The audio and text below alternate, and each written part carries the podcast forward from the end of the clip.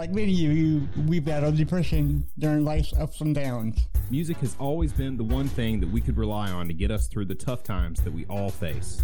Follow us on our journey as we discuss the healing power of music, Interview bands, break down genres, review band biographies. and more. This is the When Words Fail Music Speaks podcast with Blake Mosley. and James Cox. And now, the When Words Fail Music Speaks interview. And composer, teacher, narrator slash voice actor, YouTube creator, actor, and music media consultant, and he's from Calgary, Alberta, Canada. Uh, how are you doing today, Nick? I am very well. Thanks for having me on the show, James. Man, you So- that, that's a lot of stuff that I just said. It is a lot of stuff, absolutely. And actually, just to to to clear up, I still actually play all those instruments, but my main, as you can probably see behind me, is guitar. right. I really I found guitar when I was 12, and it was like, all right, that's it, that's my main thing. And uh, I still dabble in other instruments, and of course, you know, composing and working from my home studio, you kind of have to have your hand in a, in a bunch of different instruments. Right. But guitar is the thing for sure. Yeah. But uh, yeah, how are you doing today? I'm I'm doing great. I got off today from work. I work at Outback Steakhouse. I'm a host, but I Nice. didn't. I, but yeah, but the thing is, I didn't ask for the today off. I asked for next Oh, okay. week off. So here's to me, and uh, yeah, we're just chatting about music. So um, I really do like your, your like your YouTube channel and your TikTok channel. Yep. Uh, on your TikTok, um, I, you asked us or your your your viewership, who is the most overrated guitarist? Yeah, and I thought about it, and I'm like, I don't know. Eh, eh, Okay, so I have two ideas that I want to run across you, and you can tell me if that if, if, Sure. Yeah. Um, one is uh, Kirk Hammett Okay. from Metallica because of the, because of the wall was, you know, because I did see Yeah. live in here in Columbia, and then the uh, the, the the the most noted, the most uh, answer you got off that, that TikTok video was Yngwie Malmsteen. You, It seemed to be yeah quite a lot of hate, hatred out there for Yngwie. which, which I don't know why, because I hear he's such a good guy. Because when when I talked to Rip Owens, he said he was like the best guy to him. I don't know, you know, but but I guess yeah, I guess guitarists can come off as like assholes sometimes, you know. I think so. I you know I I, I met Yngwie years and years and Nice, years ago at a at a at a small show. Um, I don't know if it was in Detroit or if it was just outside of Detroit. It doesn't really matter, but Detroit area. yeah, and uh, the attendance was pretty low because it was kind of during that lull in his career uh, in the late early the late 90s kind of early 2000s and uh, he ended up actually after the show just kind of coming to the bar to hang out with everybody um, and you, the, the the folks that that stuck around and uh, I remember chatting with him. I mean, Not a long time, but he was really amicable. He was super nice to everybody that hung out. Yeah. Shook hands with everybody. Um, talked to us, signed whatever we wanted to sign, and and I remember him being a really cool guy. But the the persona that I think that he puts across a lot is that of the kind of the really cocky rock star. right. And I I mean, I don't know for sure, but I think that's kind of just the packaging. You know, because every especially now, right? Every artist has to have like a certain look, a certain attitude, a certain hairstyle, a certain dress, and it's all part of the branding. Like you have to look the same and be the same and be that one thing all the time. And I think maybe that that part of that persona has just perpetrated and it just that's what people think of him but yeah it's funny you mentioned about that tiktok because i um social media is a weird place man it is. It totally and- is.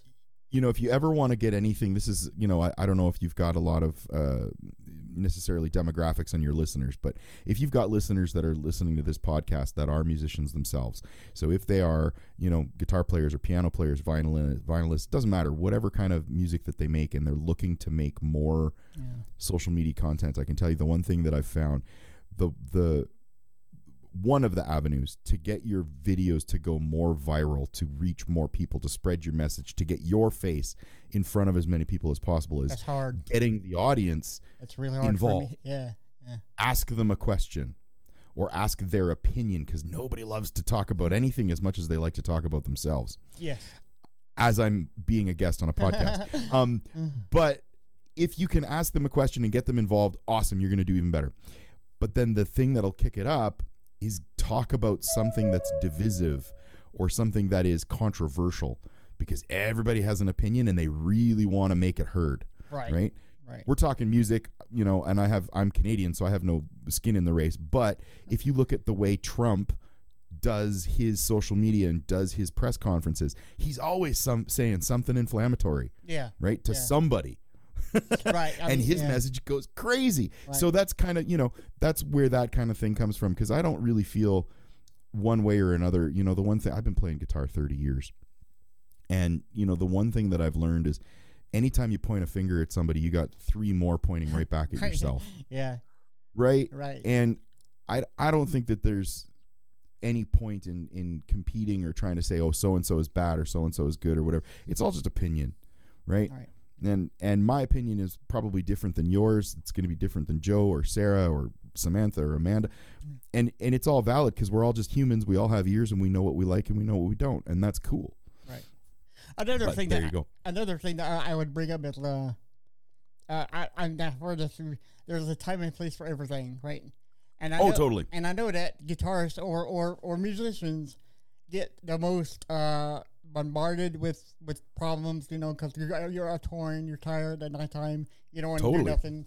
So I, th- so I think it's mainly a time and place where they met him, You know, in, in- Yeah. and they and I and I guess he comes out like an asshole, be, you know, to them because Yes, it would, would be like one o'clock at nighttime when he's done done playing. Uh, it- anything, Absolutely, yeah. you know. So, so I could see both sides of the of the coin, but I'm sure he's not like he's not like that to like everybody. You know, when when he's in a good mood, he just doesn't seem Yeah. like that bad to produce. You know, yeah, Absolutely.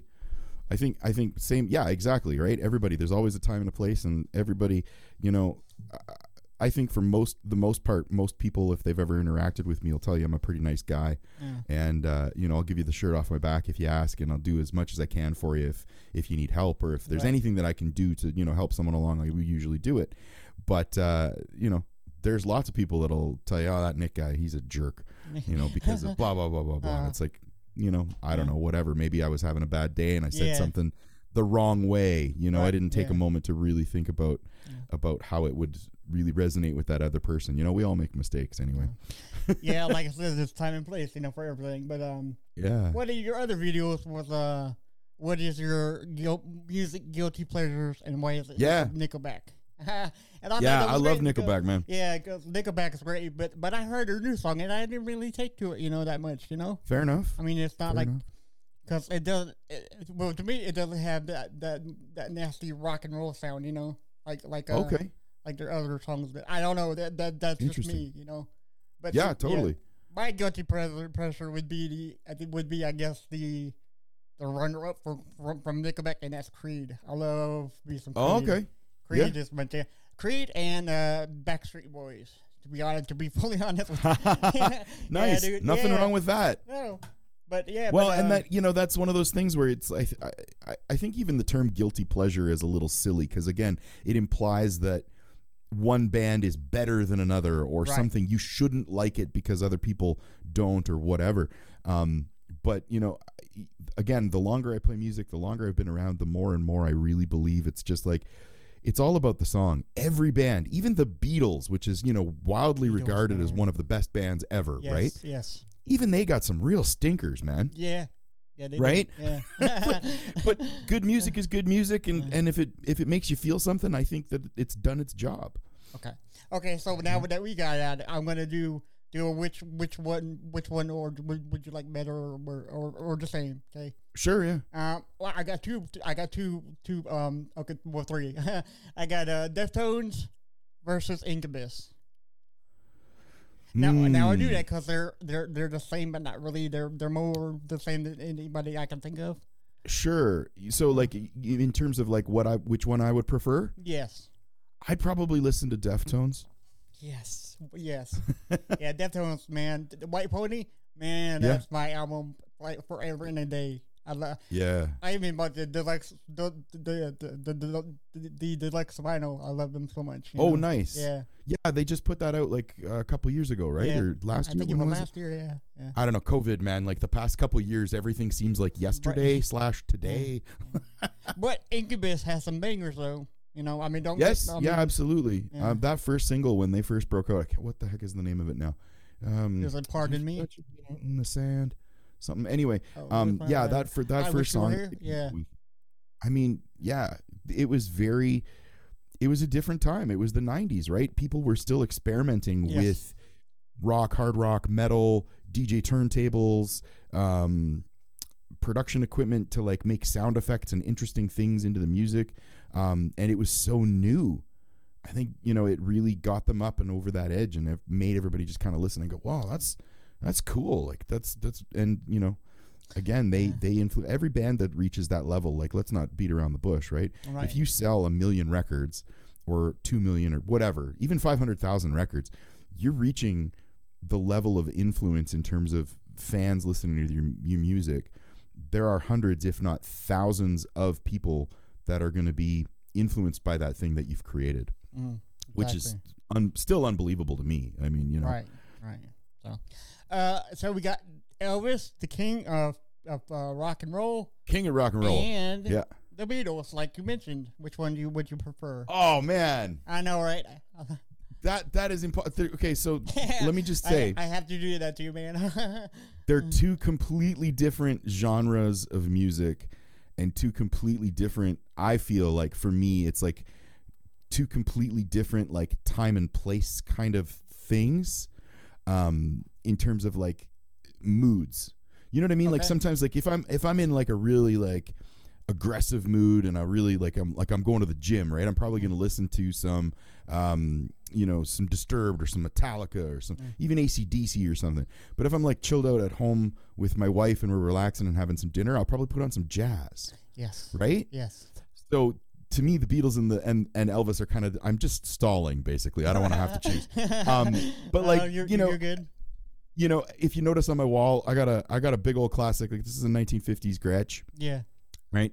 And uh, I love classic rock music, like cla- classic rock and roll, rockabilly specifically, which is where Elvis got his start, right? You remember uh, Oh, yeah. Sun Records Yeah. with all those first, I don't know, however many did 11, 12, 13 hits, 14 hits that he re- recorded with, with Sun Records with the original trio, where it was him uh, playing acoustic guitar, and then he had uh, a, an electric player that played that guitar, right. or, or a Gibson, um, stand up bass player, and then like a simple drummer. Yeah, And I love that stuff. I played in a rockabilly trio for years and years and years. And um, so, like, that music is super close to my heart. But my mom and my uncles are all like huge Beatles fans. right, And yeah, that's- every every yeah. summer around the campfire, you know, we'd have the guitars and we'd all sing Beatles songs. Like, so they're just, ah, yeah. what a heart. Okay, I'm just, I'm, I'll just, I'll go with Elvis. Elvis. Okay, okay. Yeah. Uh, okay, so I my, bet you didn't think it would go that way, but No, yeah, I gotta no. go. I gotta go with the king. Because um, my mom really loves Elvis, and my aunt Molly, um, she loved the Beatles. So I, Yeah, I mean, I have a fondness for the Beatles. Also, you know, not Yeah. not to discourage Elvis. Elvis is the man. sure. A great movie that just came out. Did you I have that? not seen it yet, Oh but I am God. looking forward to it. That is such a good movie, dude. You will love it. Yeah, will you enjoyed it? Yeah, oh yeah, yeah, yeah. But uh, yeah, but it's the Beatles for me. I, you know, I just can't, I just can't surpass the Beatles. Fair. you know? Yeah. Okay, so the last one, and uh, the most hardest one probably. I don't know what your what your um thoughts on the thoughts on Megadeth, and of course, Almighty Metallica. Ooh, Now, if you want my my answer first, Sure, yeah. you- yeah. So, back in high school, back way back when in the nineties, I'm old now. I'm 42, but uh, Yeah, it we're the to same be age. okay. Nice, nice, nice. Yeah. it used to be all about Metallica, Metallica this, Metallica that. My mom got so mad at me, she she took away my music for a minute, you know. Uh, of course, it was her fault because the first heavy metal album she bought me was the Black album. yeah, So it's her fault. It's your fault, Yeah. mom. Yeah. So, but but recently I just got well, not recently, about like like about ten years now. I've been a big, huge fan of Megadeth only because of consistency. You'll Yeah. see, Me- you'll see Metallica Megadeth albums coming out every two to three years, yeah, and Metallica just release release once one every like ten years, which is odd. yeah, You know? yeah. After the So- Black album, they did Load, they did Reload, um, and then, And then what did they do? Saint, Saint Anger. Saint Anger, I guess, because that's when Jason uh, left. yeah. And Um, S and M they had done before that, but then after Saint Anger, there was like a pretty big break. Is yeah, and The then they Death released. Death, and then uh, they took another long break, and released And then uh, it was- self destruct, and that's it. two two years ago, three years ago, I think. Something like destruct. that. Yeah, something. Yeah. yeah. So similarly, man, um, Metallica, specifically the Black Album, that was the first CD I ever got. Yeah. Nice. Um, Nice. It really one. made me like that was you know I was like 11, 12, like that was my formative time, and I was like I'm gonna be a guitar player. Like this is it. This is I and I watched. I got a year and a half in the life of Metallica on VHS.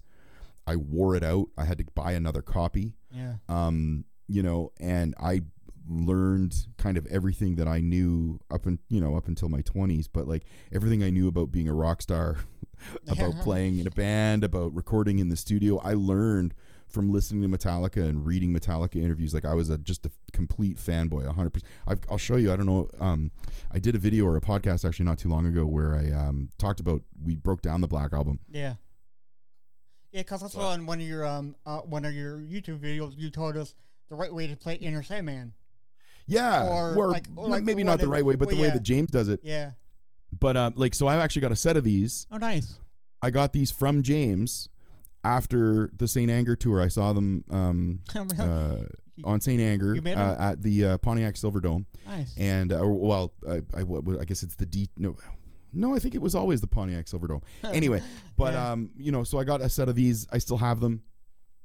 And so I'm a huge I'm a huge Metallic fan. Always have been, always will be.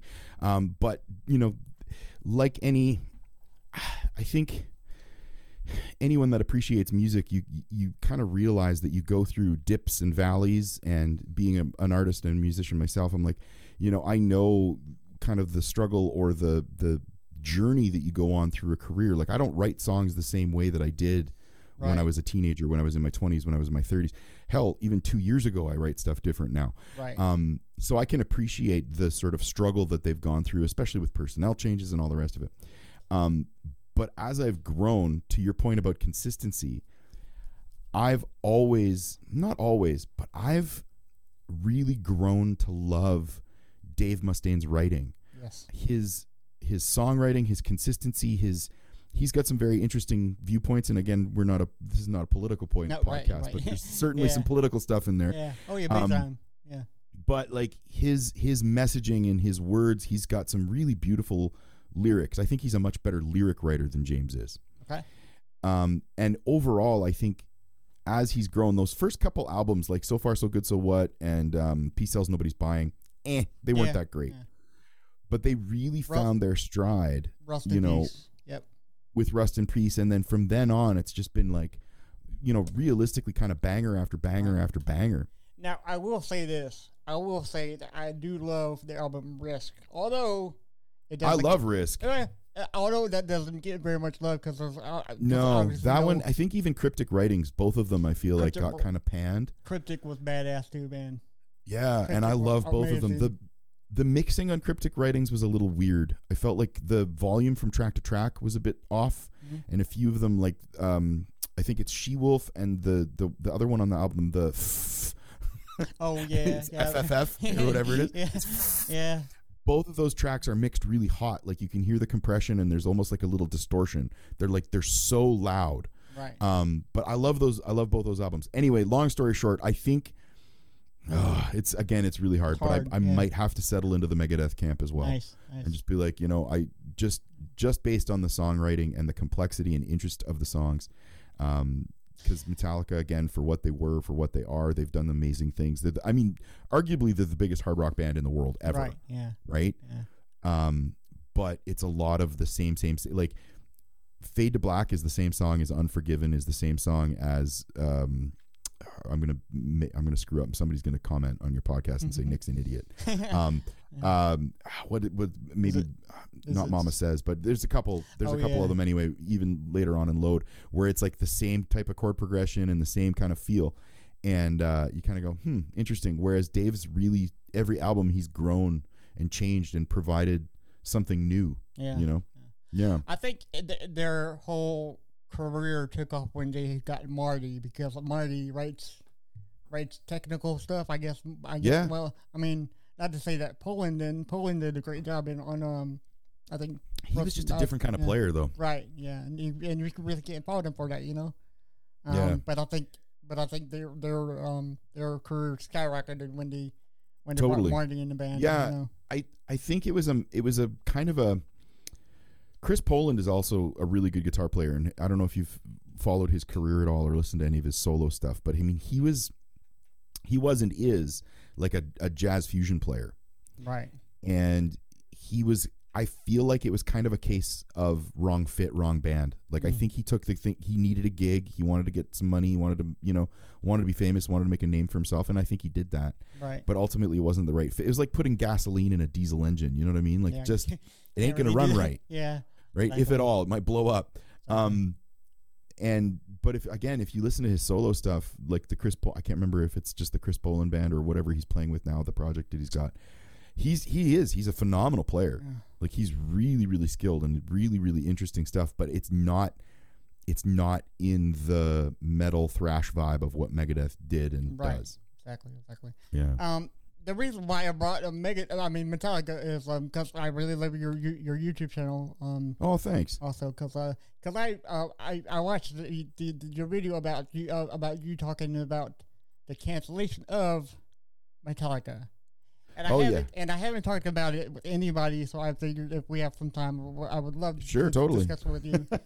um, but I don't know her name. It, d- doesn't matter because I'm not going to give her any more, you know, Sure. any more um uh time. So because uh, I don't think you should go back twenty or thirty years, bringing back up old stuff now and just pin it on. I mean, back then, I, yes, they were they were wild, you know, and they Sure. did whatever they wanted to do. But I don't, but they changed over the years, you know, because I think Metallica As people do. right? Yeah, because I think Metallica uh, has done so much stuff for like um, homeless shelters and and, and and everything else, you know.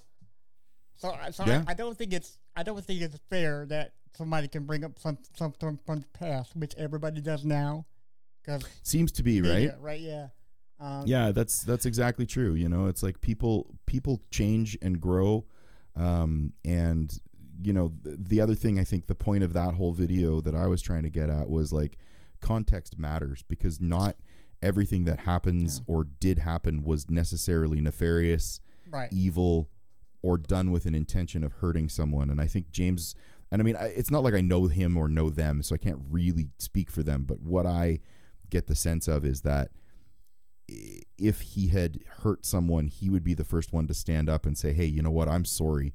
I was I was an yeah, idiot. right, I'm not anymore, and I'm trying. I'm, I'm working, and I'm getting better." yeah, You know, the one thing about that that I find that's really interesting is James doesn't have social media. Like he doesn't have a Twitter.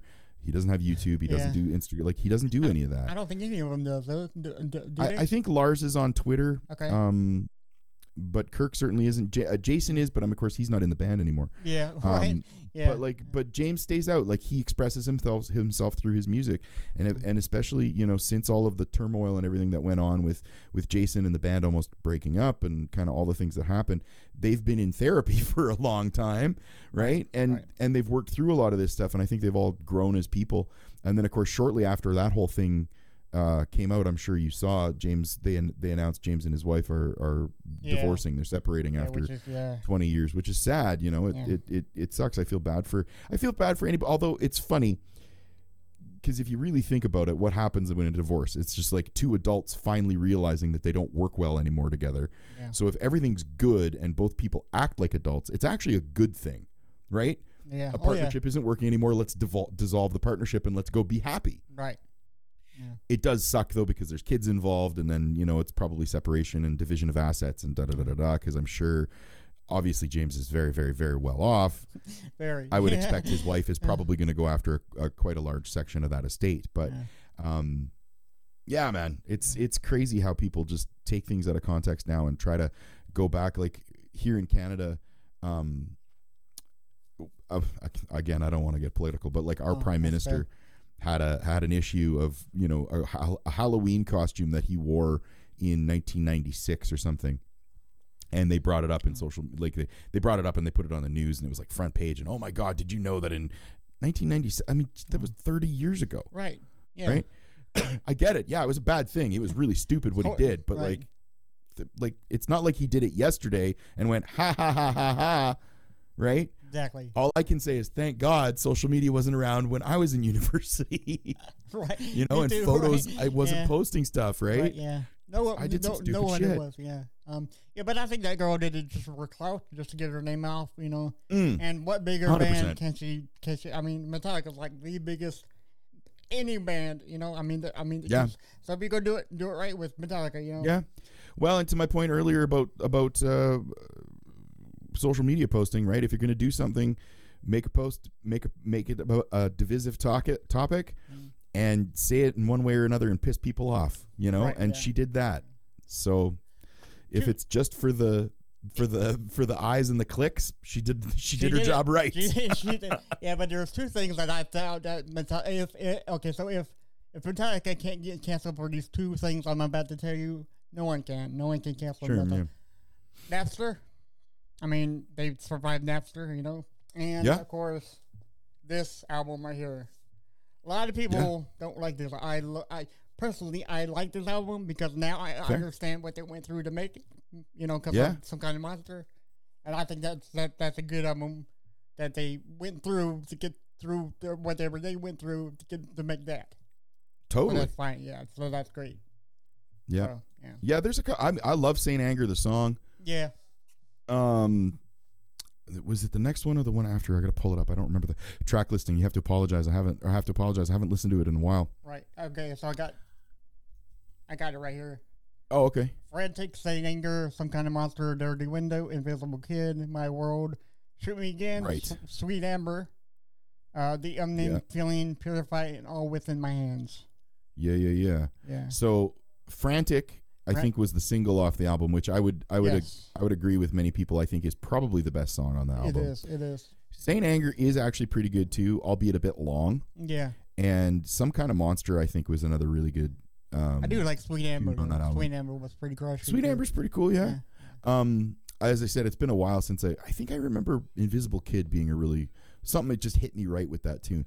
Right. Um, but again, you know, it's one of those things. It's like the album is a, it's a snapshot of that band in Right. that time Yeah. with all the stuff going on in their lives, with all of James in and out of rehab, Jason deciding to leave the band, um, Bob Rock c- coming in to play bass, and them thinking, okay, you know what, what's going to go on there, and like them searching for the new player, like all of that kind of stuff, and it's just like, Yeah.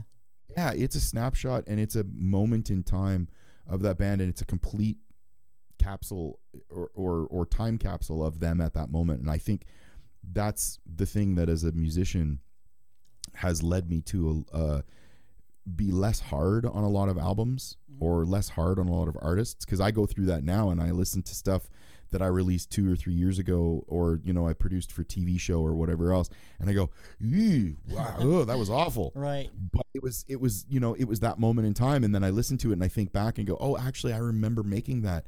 Oh yeah, I was really pissed off about blah blah blah blah blah or I was you know going through you know there's songs that I got I did in you know 2009 2009 2010 things you know my wife and I were just getting married we were you know falling in love and whatever and I listened to some of that stuff and I'm like oh yeah that makes and it takes me back to that happy time and I'm like oh yeah that was that was some really good stuff that I did Right.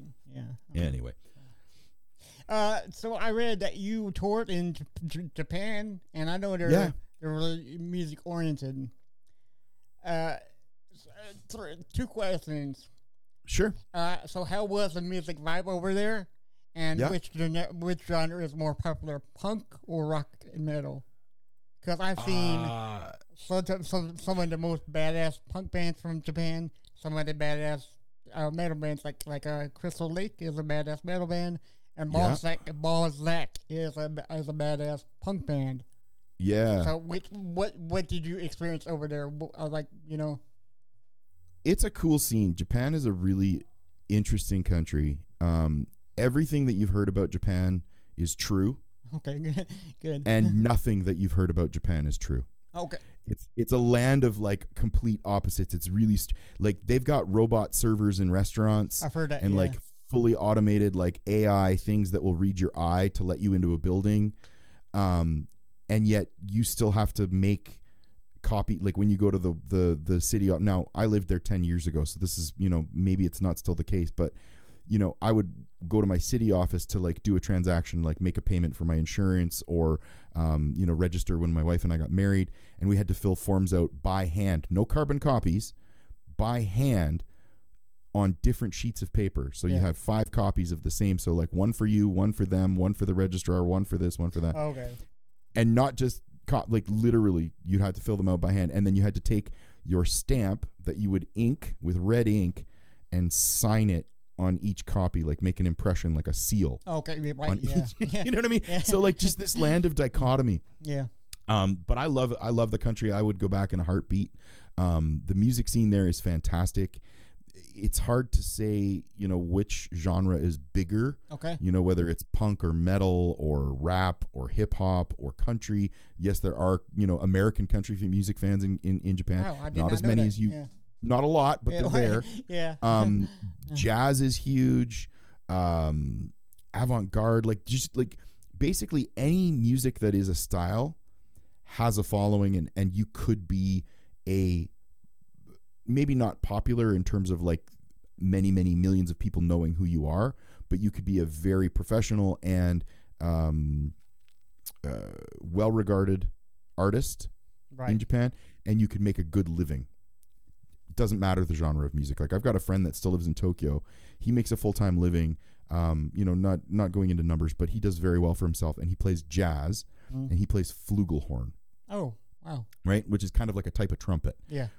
So like that just goes to show you, like there's a fan of everything there, and that's the one thing that I think we've kind of lost in North America a little bit Yeah.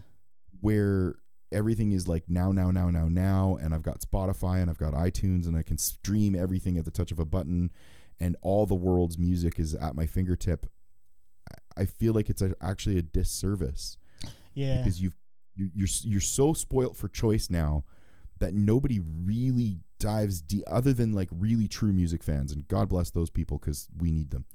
Um, Yeah. But your average listener will listen. I can't remember the stats. I was just reading this the other day from Nielsen SoundScan or in con. It was Nielsen or Spotify, whatever else. But they came out. The average listener only listens to about forty-three seconds of a song before they skip it. Okay. And th- th- okay, so does Which that count as one full playthrough though? According to What's that? Spotify, does that 43, 43 seconds count as one playthrough th- from like Spotify's? I mean, for the way they pay out. I don't Yeah. know, maybe, but like uh, just in terms of like actual, like if you think about, so like Enter Sandman for a second, Yeah. for for for instance, right? Because we were talking about Metallica, the real meat of the song doesn't start till like a minute twenty three, right? Yeah. right? The main riff, like the actual when you hit the when the whole band is in, is at like sixty seconds, right. and then you don't actually start your verse until a minute twenty three. Like if you're only listening to forty three seconds of a song, you're not even going to hear the song. Yeah, you're just listening into the build up. Yeah. Yeah. and and I think there's a major disservice there. So I think, unfortunately, I think once you let the genie out of the bottle, there's no way to put it back. Right. But man, I, I long for the days where, you know, you you really only you know you saved up for a week or two, you saved up your allowance, or you know we're obviously adults, so we work real jobs now, but yeah. like you save up your money and then you go to the record store on Saturday and you buy your one CD or you buy your one album that you you have enough money for, maybe two if you're really lucky, and then that's it. That's the music that you've got, the new music you've got to listen to for the next month Right. Yeah. and you listen to every track and you pull apart the lyrics and you read everything about it, you know. And now it's just like I, I, I was talking to um, one of my friend's kids. He's like twelve or thirteen now, and uh, he was talking about such and such artist. And he's like, "Oh, I found this great this great oldies band." Of course, first off, Right. Yeah. I'm like, oh, okay, cool. Um, and uh, you know, and and um, and he was he was telling me, uh, oh, I love this song, and was, oh, do you know others? You know, do you know other songs by them or whatever else? And of course, it was um, I can't remember specifically. It might have been Metallica. I don't think it was because it wasn't like Finding Through Stranger Things, but like one of the bands from like our era Yeah. and uh, and I was like, oh, cool, you know, yeah, that's a very popular band in my time. And um, and I asked him a question. He's like, oh, I don't I don't know about that. I'm like, well, don't you? Why not? Yeah. Yeah, he's like, no, I just listened to the song. I like the song, and then I skip to the next one or whatever. And I'm just like, wow, man, you gotta, you gotta. you know- sometimes you gotta get into it, right? These kids these days. Yeah, I, I'm a I'm a I'm a very big fan, and I encourage everybody now to go out and buy physical merchandise like I got right back here because I'm a big fan of like like vinyl records now. Yeah, I can't buy enough of them, you know. yeah, they're great. Yeah. They're have the cool thing with vinyl records too. I think, and most people don't realize this is that. So yes, it's a physical artifact. It's a physical thing that the the band and yes, the record company, if you know there's that setup or whatever else, Yeah. is going to make some money too. But the the actual physical artifact becomes personalized to you. And what I mean by that is when you put it on your turntable, your turntable, even though like you could we could have the exact same model, but yours is going to perform a little bit different than mine just because of the placement in your home. Right. And over time, the amount of power fluctuations that you have, uh, dirt that might build up on the needle, and different things that happen, the way you store your records, all of these things change the record every single time you listen. That needle drags through the groove. Right. And so over time, your record ends up being different than mine. So your listening experience to that band is actually completely different from mine, Y- even though it's basically the same. Um, but I think that's really cool. Like CDs don't do that. And that's okay. I love CDs. I love Oh, the clarity. I love the Yeah. perfection. And I, it, it's really, if I want to listen to music, I'm going to listen to a CD. But if I want to experience my music, I put on a vinyl. And that's why. And I'm sure you've experienced this, right? Like you go to a party or you go to a buddy's place, you might have the same album and you put it on and you're like, doesn't doesn't sound Yeah. qu- quite the same. Right. Like it's it's not hitting right. Like what's is your is your turntable too fast or your speakers are broken or something, right? And it's because of those little intricacies, you know, even even like a small scratch that becomes part of your experience and part of your expectation of that song. And I think this is one of the reasons why most people say, you know, um, vinyl records sound better right. than CD because they're more human, Uh, yeah. Yes. almost. Yes. right? Well, well, actually, that's that's one one reason why I collect them. But uh, another reason is because it's it's yours. Like like this. And that too, yeah, the the physical ownership of it, right? This is mine till I die. Right. Yeah, totally. So on Spotify, I don't know. Okay, so I don't know if you heard of this band. It's called Ghost Machine. Yep. It's Ivan Moody's band from I think nineties or something.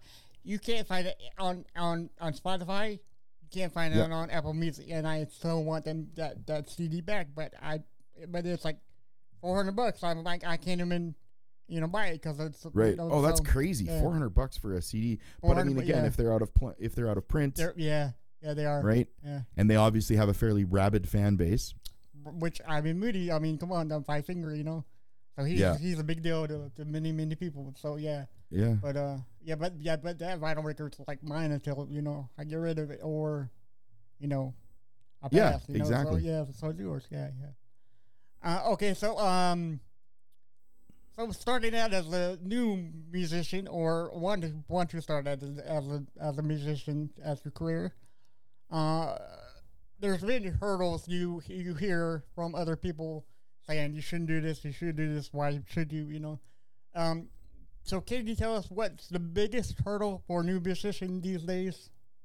Like, like is it is it getting like promoted? Is it signing with the company? Yeah. You know, I don't.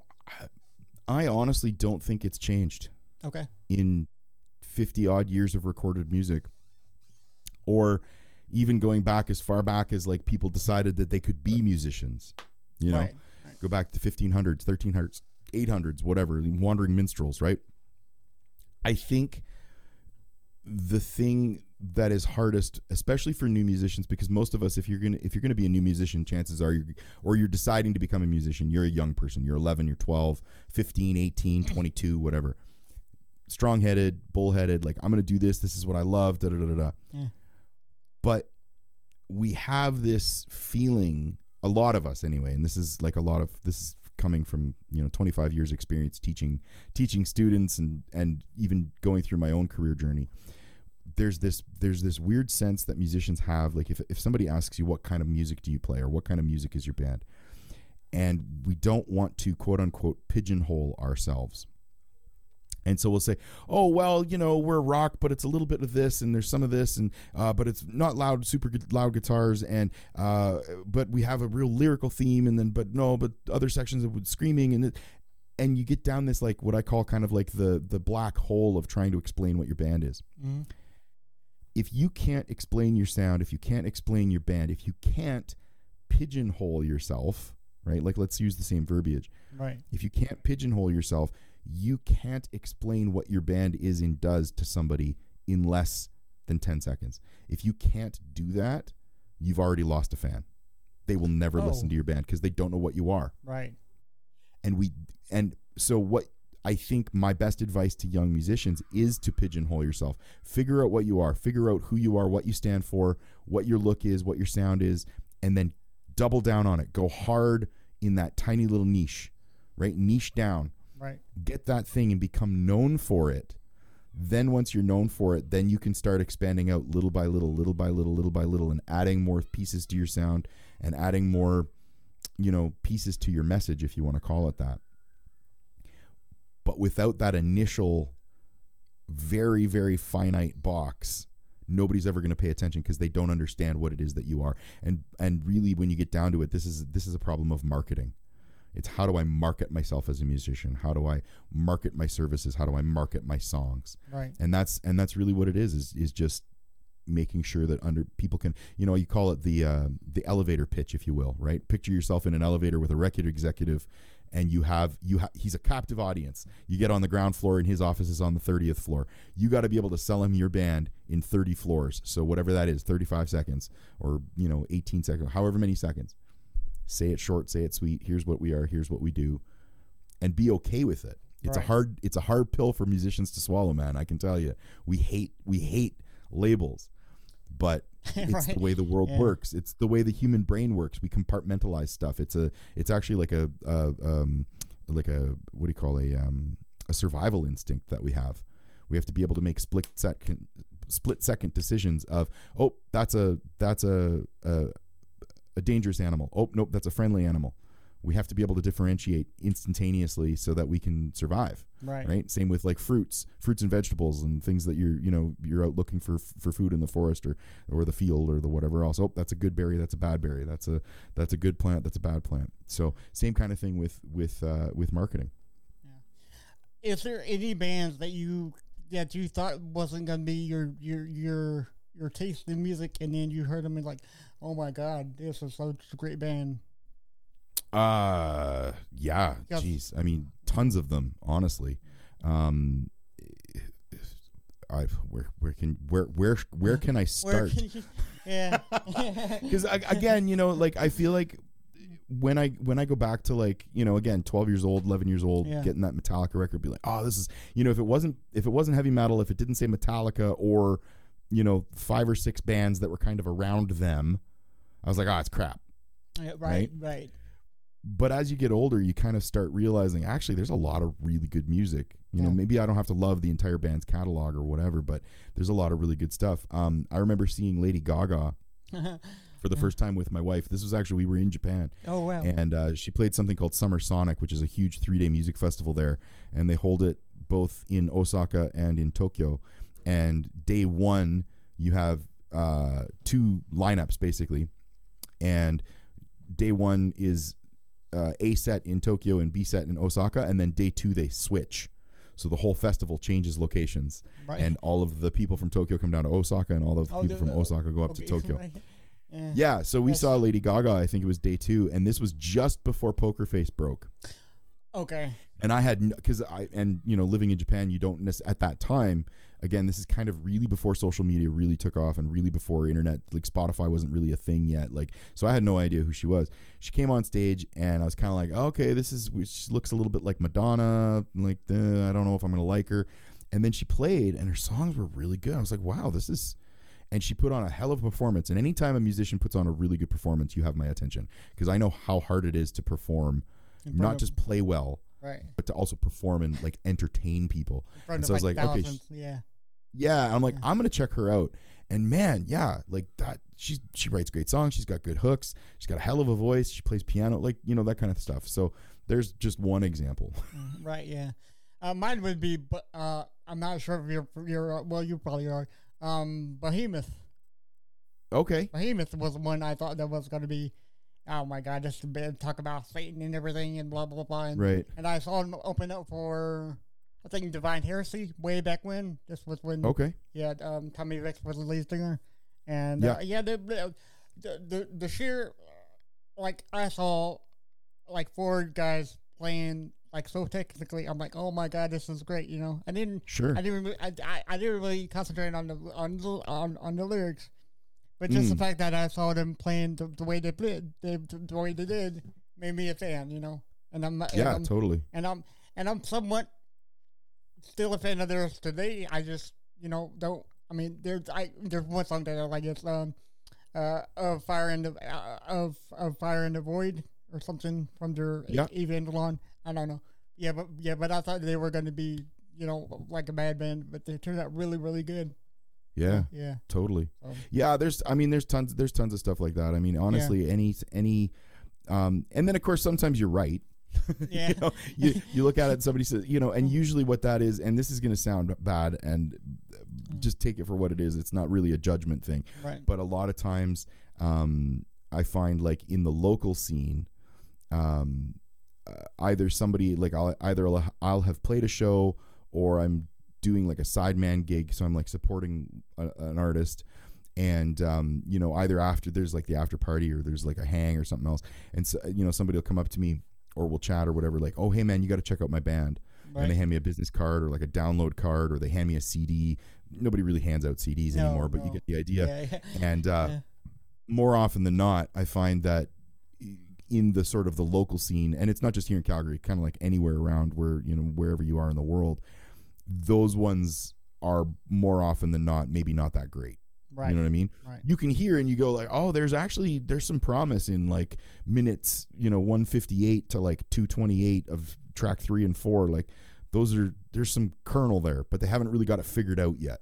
Right. You know, Right. you just you need a little bit more time in the pot. You got to stew and let those flavors get married before you know you're really ready for the for the general release. But you know, end of the day, like I said, I think I think everybody's got an, a, a voice, and everybody should have a voice, and every every idea, even if I don't like it, there's some artistic merit there that can be appreciated, and I can go, yeah, you know what, I don't like it, it's not for me, but cool, good, and and especially good on you for having for, For having the guts, Yeah, right. Yeah. Yeah. put it out. Right, yeah, because um, uh, there's this one band that I that I I, I used to visit ho- a House of Blues a lot of times at Myrtle Beach, and I Mm. slept through one band's whole set. It Yeah. was three inches of blood, Yeah, and I just thought that was like I I, I slept through the whole set. I'm like, okay, well, this is not my, you know, I mean, Mm. but a lot of people like them, but I, you know, but I just couldn't dig them. just not for you. Fair enough. Right? Yeah, yeah. Um, Yeah. so I also read that you were a you are a uh, session musician and a Yeah. writer for Warner Brothers, Universal Studios, Sony, MTV, ABC, NBC. Geez, Yep. you do a lot of stuff. um, yeah. So- I, so just to clarify, I'm not like I'm not a staff writer for them. Like I don't Right. continually work for them. Okay. Um, but music that I have written and composed has been used um, for those networks. Okay. c- So if that if that makes sense, yeah. yeah, yeah, yeah. You were like, like like like a session. You were br- brought in for that one time or something, right? Yeah. so either session work or or really like uh, writing and producing, right? So like I'll uh, compose something that gets used on you know a TV show or on a commercial or whatever. I do a lot of uh, what's called um, uh, interstitial or um, uh, background music, like that Right. kind of stuff, or replacement tracks. So like if if uh, you know two characters are sitting in a car and they're driving down the road, and you know you they're having a conversation or whatever, and it fits the mood, and they're like, we really want AC/DC's Back in Black. Okay. Most TV shows don't have the budget to pay three million dollars for the usage rights Three million. for ACD Back in Black or Yeah. whatever it is, right? It might even be eight hundred thousand, but yeah. it's a lot of money. right. So what they'll do is they'll come to a guy like me and say, "Hey, you know, we need 18 seconds of something that kind of sounds like Black and Back, Back and Black. Can you make it?"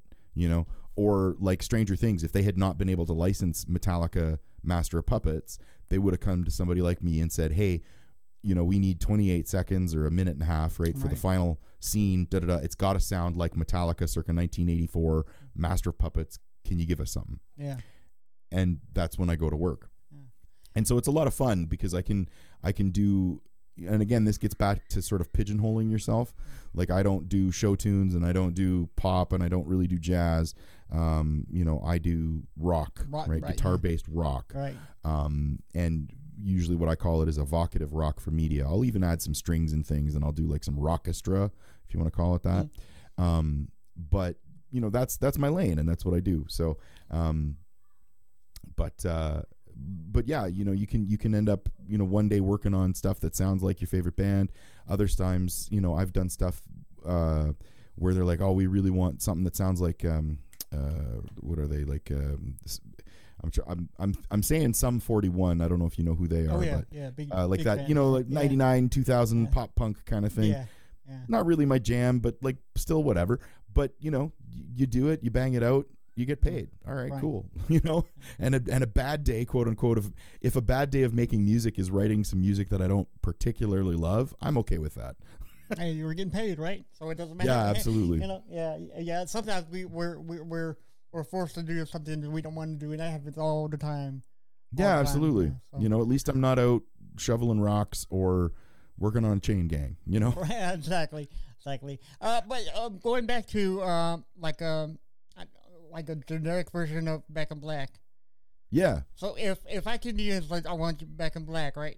And uh, do you uh, like like how do you make a make it your style the way they, they won't be able to just like oh okay he stole this one. I mean, do you take do you do different arrangements for different parts of the song? Yeah, so I mean, basically, like when you're doing like a sound alike track, the reason that you're doing the reason that you're it's so it's a replacement track or a sound Right. alike is kind of the two names that they'll call it. Yeah. They specifically want something that sounds like Back in Black. Right.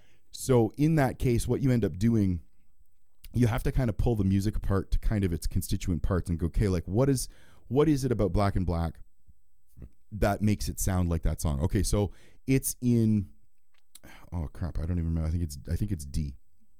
So whatever, it's in this key. Okay, so my track will be in that key. They have very simple four four straight ahead drums. Cool. My track will have simple four four straight ahead drums. Um, the bass is mixed in a certain way and pretty much plays the root the whole time. Um, and then you follow the same like it's kind of got a bop, da da da. Da, da, da, right? Okay that's the cadence. That's the kind of rhythm that they want. So now let's switch in some different chords right? We'll stay in the same key but maybe we instead of going bump ba-na-na ba-na-na maybe we'll go bump ba-na-na or bump ba-na-na ba-na-na. So we'll just travel up instead of traveling down. So you just kind of you make a few little tweaks and things to change it around so that it's less obvious that it's really you know that thing. Um, but it still conveys the same attitude and emotion Yeah. does that make sense Oh yeah, yes sir. It Yeah. does. It does. It does. Uh, so where um, so how did you start working for like TV and film? Like, like was it like always your? Well, I don't want to say always your go to. yeah so i mean i i've always wanted to be a musician um as far it's funny because like i didn't really really start doing it until i was like in my teens or early 20s if you want to call it that um nah, mid to late teens like university but um i always knew i wanted to play music be involved with music perform music whatever else. And i was living in japan and i was getting tired of doing so session work is you show up piece of paper's put in front of you with either a, you know notes that somebody else has written Mm. or they play you a track and go hey we needed some guitar that fits here. Okay cool.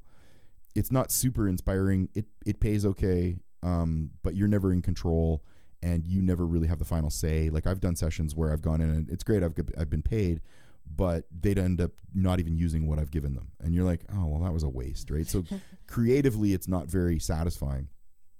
And it can get tiring where you're constantly traveling back and forth to a studio here there wherever else.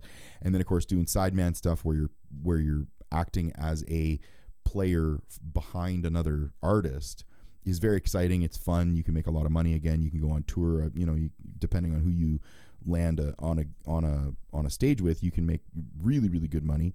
And you can play really big stages and really big arenas and have a ton of fun. Or sometimes you just end up doing like small like little gigs. But it it gets tiring. You're away from home a lot. And again you're not in creative control. You're playing somebody else's music you know all of these kind of things. And so 2009 um i was looking 2008 2009 i was like you know i'm I, I was approaching 30 right? And i'm like you know i'm not a young man anymore and in the music business you're you, entertainment in general they want young people. They want youthful look. They want Yeah. you know young attractive people and i'm not a young attractive person. So i was like i need a, i need to figure out a way to stay involved with music that's going to keep me creatively fulfilled is going to continue to pay the bills and you know something that i can do long term and hopefully set me up for retirement one day because i don't want to work until i'm 100 I don't think anybody I mean, does.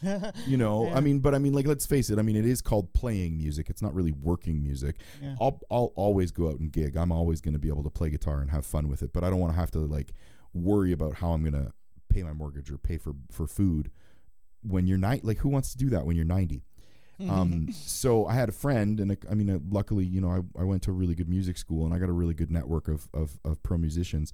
And so i started talking to them and saying like hey what are you doing? Like are you still touring? Like how are you supporting? Like what other avenues do we have to to make a living? And i had a buddy that was um, doing film and tv music and he says yeah you should you should look into some tv film and tv music.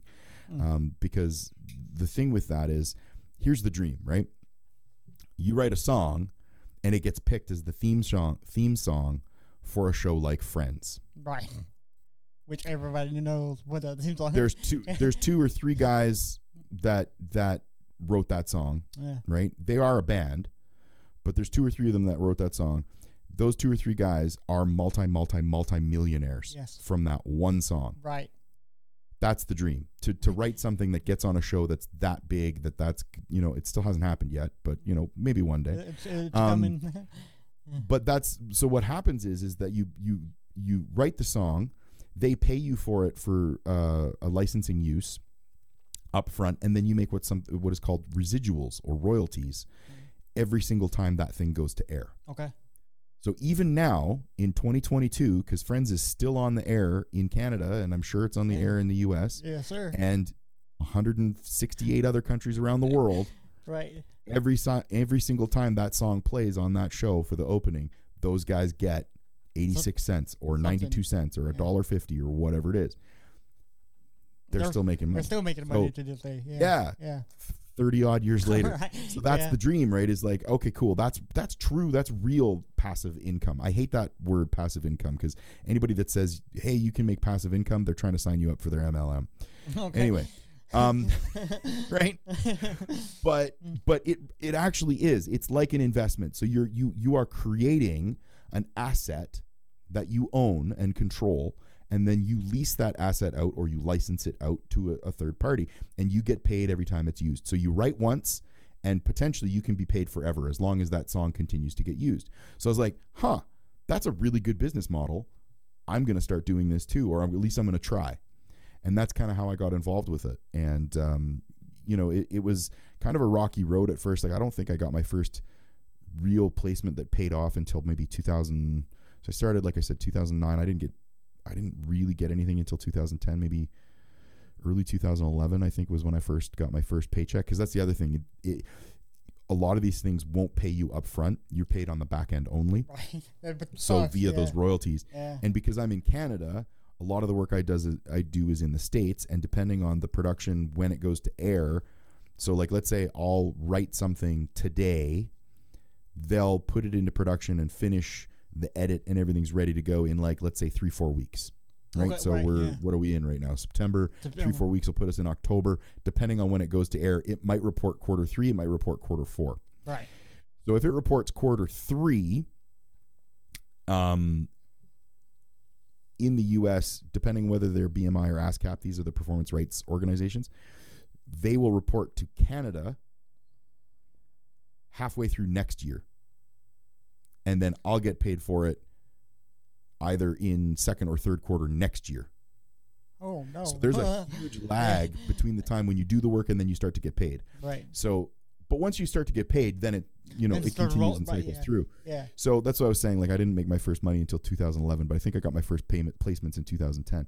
And um, at first, it was like a little here and a little there and a couple things, and then it just kind of snowballs because once somebody knows that you're good to work with, they're not going to go out and keep looking for other people. They're going to just come back to you and say, yeah. "Hey, I got another project. Can you can you can you do it?" Especially if you do good work Yes. and you're fast Yeah. and you're not a diva or you're not a jerk, Uh, right? right. Yeah. and you can deliver on time. And I'm I I was always of the mindset whereas if somebody's going to pay me for to use my stuff, if they call me, I don't care if it's three in the morning and they say Nick, I need a change in 45 minutes. I'm like, yep, done, no problem.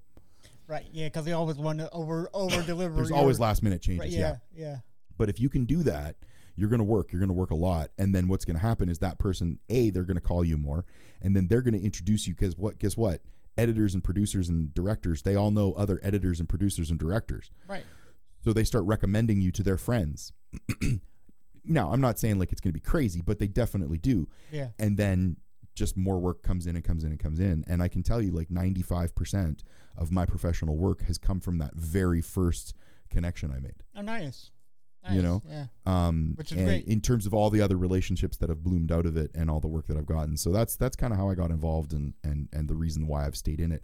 Unfortunately, what ended up happening in 2020, as I'm sure you're aware, was the great illness, and uh, right. uh, it put a pause on basically every single TV show and movie production that was going on in Canada yeah, and the U.S. yeah. certainly, Yeah, as well as worldwide. All the movies shut down, and it, yeah, it was bad. Yeah, so Horrible. I, I kind of had a kind of a blip on the radar where I'm like, oh, I'm gonna have some problems coming up because, right. you know, again, you kind of have to keep feeding the funnel. You get to a point where you can kind of sit back and you have like a base level income based on royalties, Mm-hmm. but it always fluctuates. Right. So 2020 happened, and I was like, I'd always been teaching as well to supplement the income, teaching guitar, Right. and uh, I I was always thinking like, you know, one day I'm going to write a book.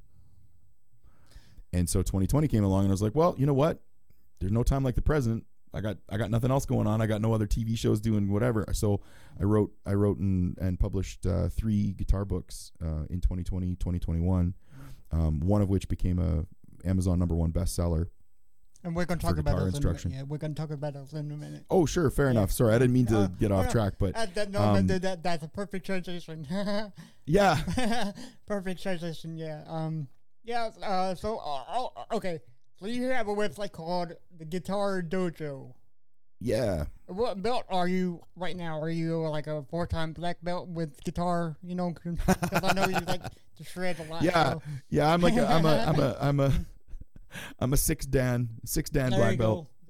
Well, I guess if Um, you're the if you're the owner of a, of a dojo, you can say I'm I'm a 16 time. You know. Whatever. Yeah, exactly. It doesn't matter. It's Yeah, just dude. kind of fun, right? Oh, I, I'm yeah. glad that you picked up on that though, because like again, I'm sure you remember, right? Growing up, it was like Karate Kid, Top Gun. Um, Cobra you know, there were a few movies. Cobra Kai Cobra Kai, yeah, absolutely. The new Yeah, the new season or the new show on Netflix is fantastic. Right. Um, almost had a almost had a song in that show. I missed out by like oh this much. no. Um, Oh. but uh, yeah, it was just it was the idea is like the dojo because I lived in Japan. I mean, I've got I've got Japanese tattoos, Right. and uh, I just you know like a dojo is a place of learning and a place of practice and a place of you know kind of um, learning your craft or learning your martial art. And I look at guitar the much the same way as like you know what you got to go somewhere, you got to learn, you got to practice, you got to get beat up a little bit, right. and uh, and that was kind of the idea behind the name. Plus, it just kind of sounds cool, and you know whatever. And uh, yeah, that's that's anyway. GuitarDojo.ca is kind of the website That's, that sells uh, my books and courses and different stuff. Right for for everyone, my listeners, CA is Canada for people who do because we in, Yeah. in US dot com, I guess Canada's dot CA, and I guess Yeah. all over the country. It's uh, like all over the world, different from every everything. But I'm looking at your website right now, and it's uh, guitardojo.ca. And if you go there, um, if you want to learn guitar, uh, you can go to Guitar Learning Resources, and Yep. there's five, six tabs, five tabs on here you, where you can learn. But let's talk about your books, though. First, um, so uh, you are a number one author of a, of your first book. I don't know which one it is, so I'm sorry about that. But No, that's okay. uh, but you wrote uh, basic music theory for guitarists, the plain English guide to beginners and to intermediate guitar players, and the second book being Guitar Fretboard Memory Magic. Painless, Yeah. painless, painlessly memorize all the notes on your neck forever eh, for instant recall, which is great. Yeah, Which is great. Yeah. Yep. That was actually the first book that I. Well, actually, that was the second book, and the Oh, okay. the the theory book was actually the third. That was the last one to come out. Okay. Um, the first book was like a free. It's real short. It's like thirty pages. It's like super simple um, guitar chords and, and scales. Um, it's called Essential Chords and Scales for for guitar. right. and um, I use that as a free giveaway on my website. So you know, if anybody wants to to to grab that, they can head to the website, grab it for free. It's kind of like a like a free gift to sign up for my Right, yeah, for my email yeah. list, right? And every week in the email list, I put out licks of the week. I put out practice tips. I put out like sound engineering stuff. I do uh, songwriting tips, like all that kind of stuff. But yeah, guitar fretboard memory magic um, uh, just hit it just hit right. People really like it, and they responded really well to it. It hit number one on the Amazon bestseller list uh, twice in 2021. Um, first time was um, uh, March March and April, so for like two months. Right. And then the second time was I think it was like October, November, about a month. It was like half of October, half of November, um, probably for Christmas, I suspect. And uh, and it is it's a super simple guide to to to memorize all of the notes on the fretboard because I think you know while I'm a proponent of like short lessons, so like 15 minutes or less. I don't think that anybody needs to learn theory. I think it's an important tool to have in your in your toolbox.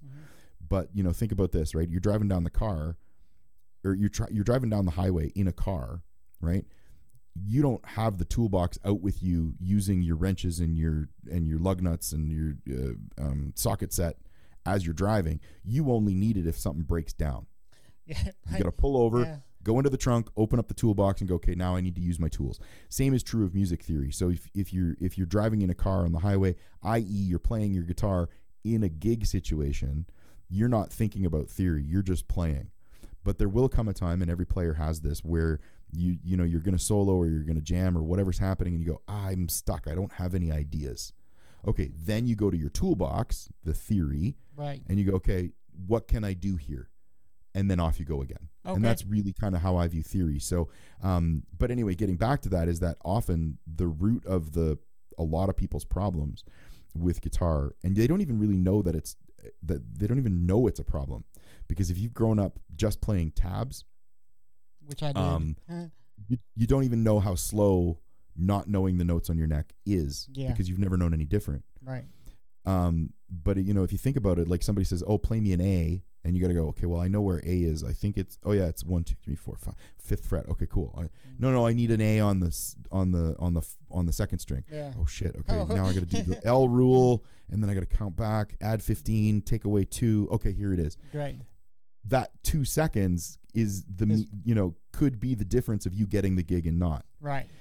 So the idea with the memory magic book is just like five to, five to ten minutes a day. In about a week, you'll have the whole fretboard memorized, and you can instantly recall or instantly go to any note on the neck.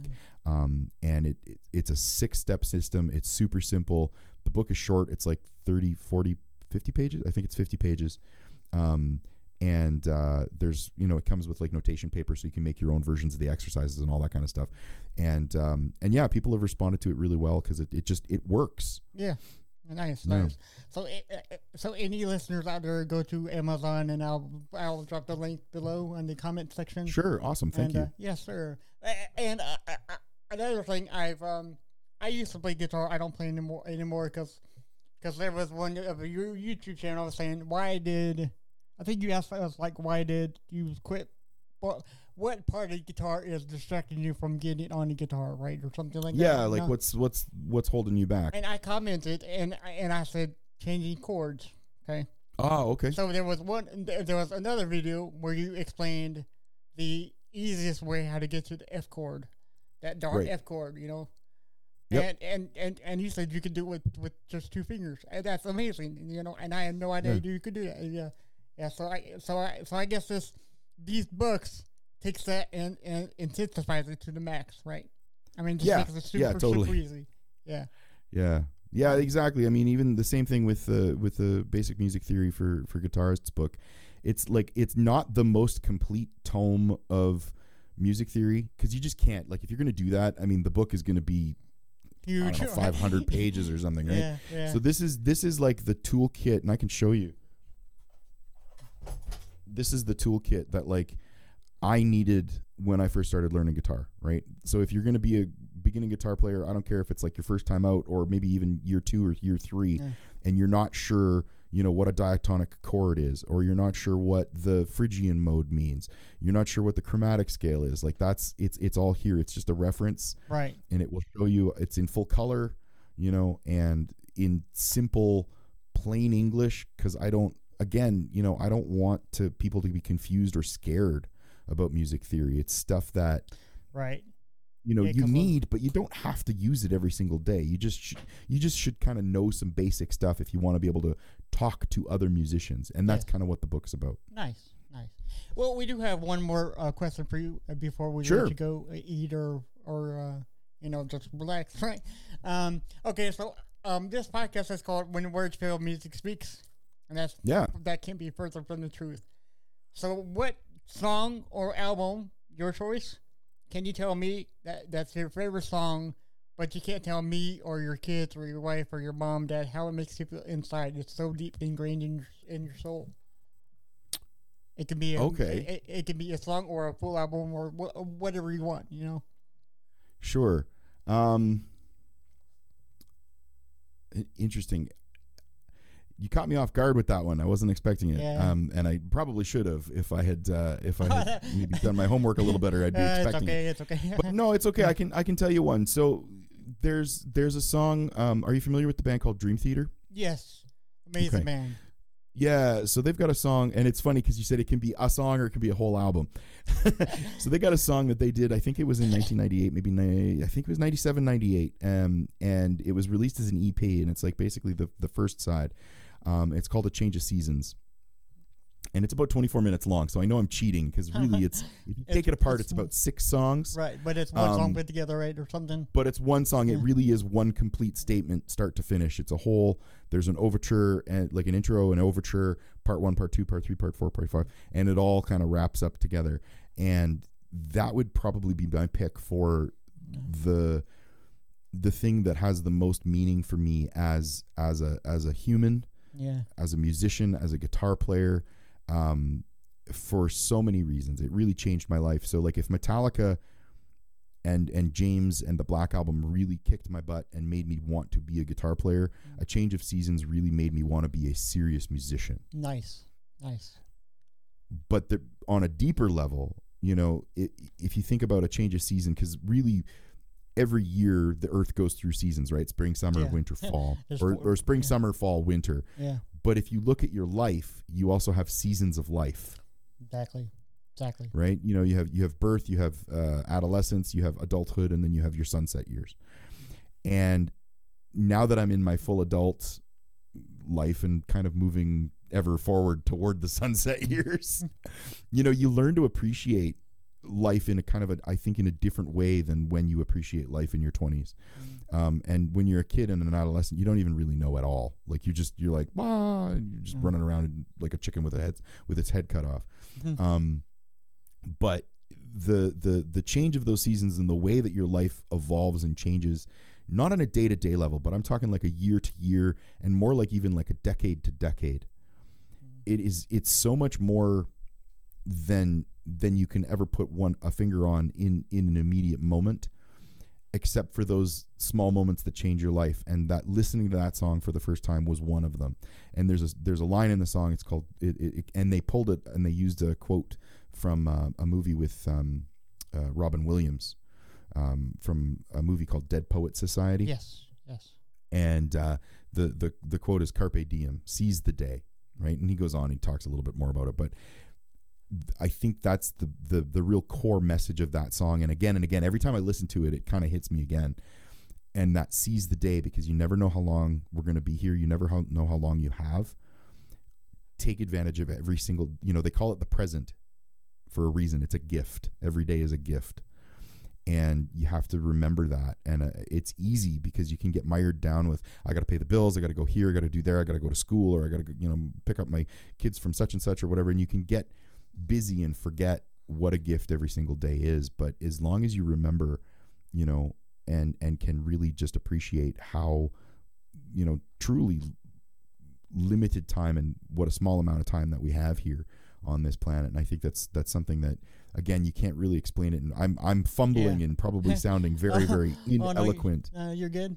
you know but i that's kind of the gravity of that song for me i just I, it, it it's you know um a buddy of mine just lost his wife to to cancer 3 days ago.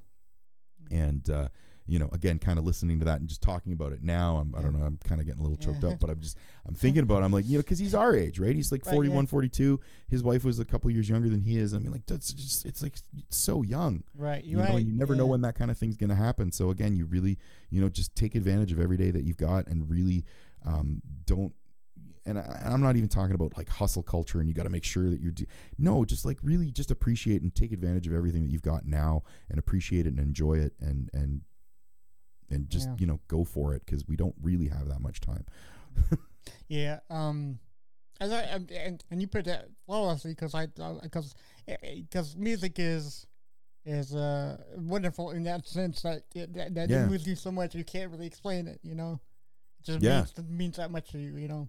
Totally. And, and Dream Theater is is a uh, kind of like a hidden gem. You really don't hear people talk about Dream Theater that much. I don't know. Um, but- Probably not. yeah, but uh, I think your your album, um, the album you just said, I forgot which is um, The change of seasons. yes, yes, that Yep. reminds me of an album. I think uh, I think um, Mike Portnoy, uh, came out with the Liquid Tension Experiment, Yep. and the whole album was one song, thirty minutes. I'm like, you gotta be kidding me! yeah, so Yeah. They're, they're really underrated. If if a band, if you ask me which band of all time is underrated, that would be the you know. Yeah. Yeah. I think they're better now. I mean, they're more well known now than they were 10 years ago, Right. 15 years, Yeah. 20 years ago. Um, you know, when I would talk about Dream Theater before, most people would be like, who? Now, in the music community, you mentioned Dream Theater, and especially amongst guitarists, like Right, we yeah, all know like who oh John my god, Petrucci- yeah, yeah, John Um, Petrucci, yeah, But to the general public, I used to just be like, well, you know what? They're the best band that you've never heard of. yeah, right, exactly. That's it. um, and uh, yeah, it's it is they're they're they're really. But I mean, you know, as I said, everything as you grow and things, it's much like the the music producer or editor or you know thing I was telling you about with music placements. One thing leads to another, and it just snowballs. It gets bigger and bigger and bigger. I mean, they just won a Grammy, right? Yeah, last right. last Grammys, they won a Grammy. So like, and they haven't had a quote unquote radio hit since 1991 yeah, which is which Terrible. is a crime, Right. but amazing, right? Yeah. Like you think about it, 1991 to 20, like that's that's that's 30 years, more than 30 years at this point, yeah. and they just and they just won a Grammy. So I'm like, okay, well, you know, all hope is not lost. right. Exactly. People still have exactly, taste. Exactly. Right. Yeah, which is Yeah, very rare Some people have taste. a lot of people cater to uh, you know, um, like Megan Thee Stallion and Nicki Minaj. Um, um, not well, not Nicki Minaj, so not so much. Um, I like her music, but uh, Cardi B. Sure, I, I, you know, I'm not a big fan of hers, but um, yeah. but you, I, I mean, can you have- I can see and understand why people like it. I don't Yeah. personally like it's not my jam, right, mine but either. Right. I I get why people like it. yeah, I mean, it's you know, catchy, you know, Yeah, but that's and she's a product. yes, You know, Yes, she Yeah. is. Yeah. So, uh, so for all of my listeners on um, audio or YouTube, uh, you can Yeah. visit Mr. Nick Morrison at uh, www.guitardojo.ca and talk to the Ninja Master with his Yeah. 35 like then black belt, I guess. Yeah, there you go. and you can see him. On, um, you can visit him on YouTube, Instagram, TikTok, or Twitter at Samurai Fingers because he has the Yes. blazing fingers. I got the none fingers of other. samurai. Yes, Absolutely. Yes, you do. And uh, you mentioned that you give online guitar guitar lessons, correct? Yes. Okay, and they can do that Yeah. from the, your your website. Yeah, they can Okay. find it on the website. Um, There's a, a link under one to one lessons, and if, if anybody's li- interested, they can um, they can you know purchase a, a one hour one to one lesson. I mean, obviously, I'm not going to come to your home, but we can do them over over Zoom, so it's good worldwide. Right. Um, I'm open most days, and you know we communicate via email to really set up a time that works for everybody. Um, Nice. But uh, that's pretty good. And then uh, you know further to that, there is. Um, we didn't talk about it much, um, and I know we were we're trying to wrap up, but I will mention as well. So if you are on um, uh, Android, there is I have my own app. It's called the Guitar Dojo, oh, I and okay. um, Is that so for can- Apple phones too? Uh, it is, but there's a slightly different way that you have to go about it. So I can give you the website. It's what it is is guitardojo.passion.io. And if you go there with whatever web browser, so if you're on iPhone or you're on um, Android, you can uh, sign up and get the free um, preview lesson. And then if you're interested, you can click the links and actually uh, buy the program. Um, and uh, it, it's a really good. So it's it's not a it's not a beginner's program. It's kind of meant for people that have been playing guitar for a little while Kind or for like a a- long while Advanced. that haven't bass. that haven't figured out how to um, guitar solo yet. They haven't figured out how to um, improvise because they haven't been able to figure out how to navigate around the guitar fretboard. So it's a ten week program designed to take you from zero to hero Mm-hmm. um, and show you everything that you need to know to be able to play like a pro rather than just Joe Schmo in the garage. Right. I like that. I like that. Yeah, and that's From- guitardojo.passion.io. Nice. I'll uh, make sure to leave that in the comments as well as the YouTube channel. Yeah. So we honestly do. Um, thank you very much for coming on. Well, we hope Thank you for having come me. back because I love talking to you. Um, it feels like 20 minutes, but we've been talking an hour and 20. Yeah. So that's good. that's this an awesome conversation with you. Yeah. So um, yeah. So uh, we like I said before, um, we hope you do come back and we enjoy Yeah, this conversation. anytime. All right, man. Thanks. Bye. Thank you. Oh, rather than just Joe Schmo in the garage. Right. I like that. I like that. Yeah, and that's Um, guitardojo.passion.io. Nice. I'll uh, make sure to leave that in the comments as well as the YouTube channel. Yeah. So we honestly do. Um, thank you very much for coming on. When we hope Thank to you God you come me. back because I love talking to you. Um, it feels like 20 minutes, but we've been talking an hour and 20. Yeah. So that's good. Yeah, that's this an awesome conversation Absolutely. with you. Yeah. So um, yeah. So uh, we like I said before, um, we hope you do come back and we enjoy Yeah, this conversation. anytime. All right, man. Thanks. Bye. Thank you.